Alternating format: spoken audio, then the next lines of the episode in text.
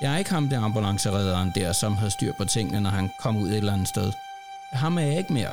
Det er ikke uden omkostninger at arbejde i ambulancen. Der er måske nok mange af os, der tror, at det bare er sådan, det er. Der er måske også flere af os, der bare ikke ser eller mærker det, som jobbet gør ved os. Og prisen er ikke altid kun en problematisk nattesøvn, tid væk fra familien, eller at vi misser højtider og mærkedage. For nogen koster det på livet og livskvaliteten.